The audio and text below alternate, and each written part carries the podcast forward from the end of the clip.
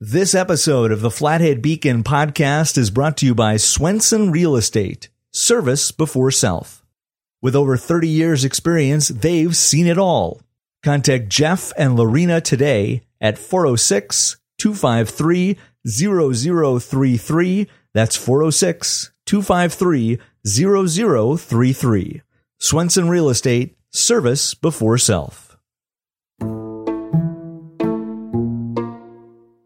From right here in the beautiful Flathead Valley, I'm Micah Drew, and this is the Flathead Beacon Podcast for Wednesday, September 1st. While the attention of the sporting world has shifted to the fall football season and the start of numerous high school sports, some athletes are still reminiscing about and processing their experiences competing at the highest level of sport, the Olympic Games. Whitefish has an elite club of Olympic athletes that can be counted on a single hand. Nicole Heavirland competed for Team USA in Rugby Sevens in Tokyo after going to the 2016 Rio Games as a reserve. Nicole joins the podcast today to talk about her experience in Tokyo, how she and her team handled an early exit from the tournament, and what it means to have a supportive community back home in Montana. But before we get to that interview, a reminder that this week's podcast is supported in part by members of the Flathead Beacon Editors Club. Members support all of our journalism in all of its forms, in print, online, and here in the podcast studio, and they do so for as little as $5 per month. Plus, they get some extra perks too. To find out more or join today, visit beaconeditorsclub.com. Now, I'd like to welcome this week's guest, who I talked to on the phone Tuesday afternoon.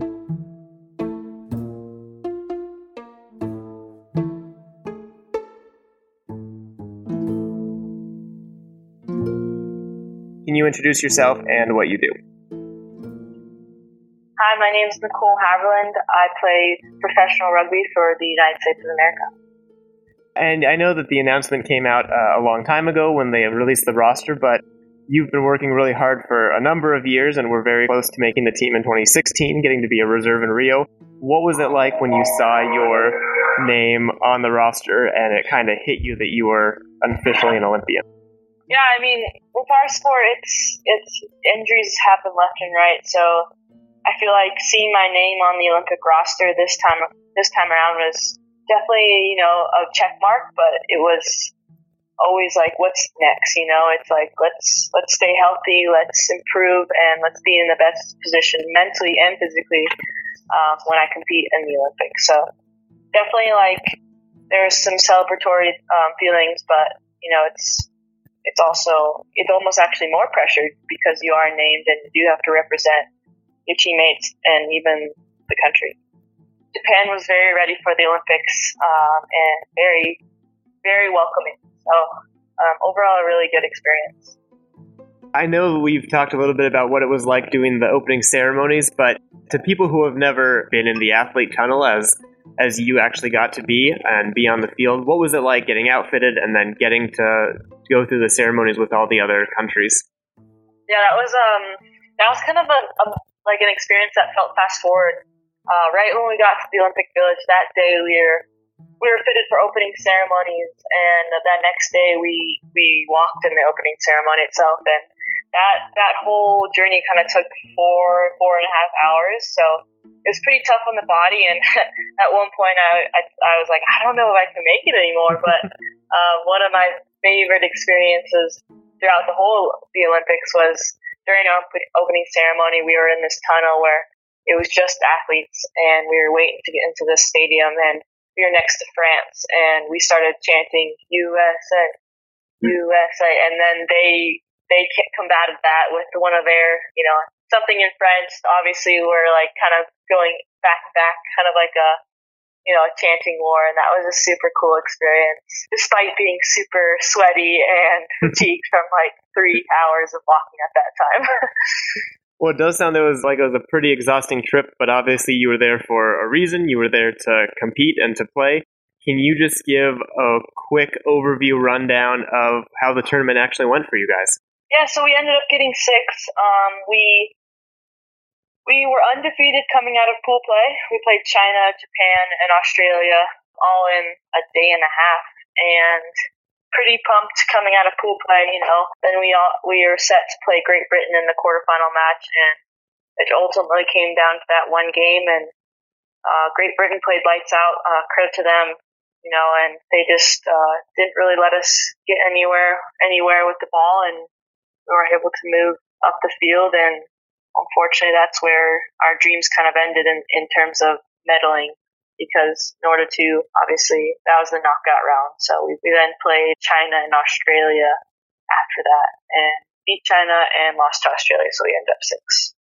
How was the emotional toll on, on you and your teammates finishing a spot further down than you did in Rio and, and thinking that you had a, a much better team this year?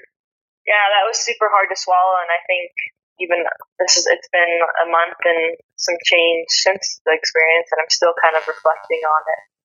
Because really, you just train so hard, and for it to come down to seven minutes on the pitch or three big moments on the pitch, it's just like unbelievable and kind of just like kind of kind of sad that it can be taken away that fast from you. And I don't think we really bounced back from it until the next day. You know, our coach said, mm-hmm. um, "Go feel your feelings, and it's okay to you know be sad and do it together." But we got a job to do tomorrow, and that's to beat China and to really show what our character is after the tournament, did you get to let loose a little bit and, and experience some of the rest of the Olympics before you had to board the plane to get back home? Yeah, so we did. Um, we had a day to kind of just you know recover the body after the Olympics. You know, I was able to eat pizza three times in a row. Hmm. That was pretty cool in the Olympic Village. They also had some like uh, what was it?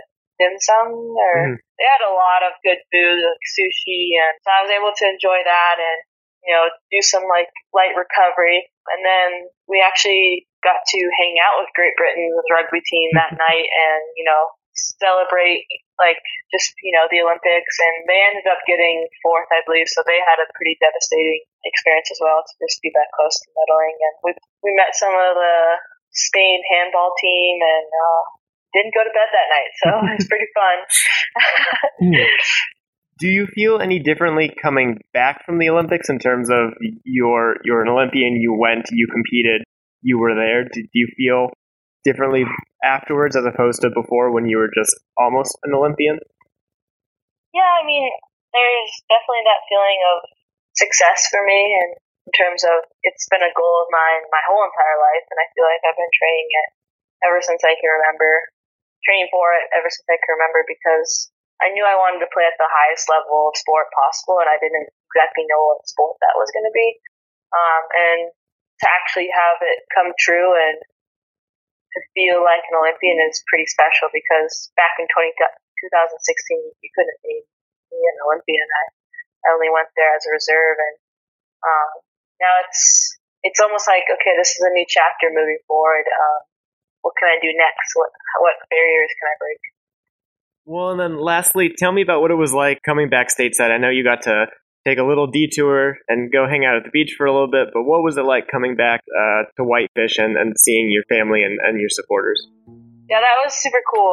Um, you know, I love I love being in Whitefish and, and you know getting recognized uh, as the Olympic athlete, and the stories that that are really enjoyable to hear are like, oh, everyone was at the Bulldog cheering you on. That was such a good game, and it was packed. There's three TVs going, and you know that's the stuff that like kind of makes me like have a big grin on my face, just because I'm so focused during the tournament that to come home and hear those stories is pretty unique and special to me.